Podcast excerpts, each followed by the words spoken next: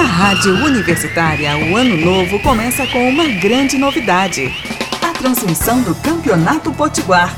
A nova equipe esportiva Potiguar é formada pelos integrantes do programa Universidade do Esporte, que vai ao ar todas as segundas e quintas às 20 horas. E a partir de janeiro, comandará a jornada esportiva da 88,9. A estreia acontece no dia 5 de janeiro, na rodada inicial da competição. Não perca! Dia 5, domingo, ABC e Globo no Frasqueirão. A partir das 14h30 estamos no ar. Narração de Matheus Fernandes. Comentários de Fernando Amaral e Thaís Viviane. Reportagem de Luiz Gustavo Ribeiro.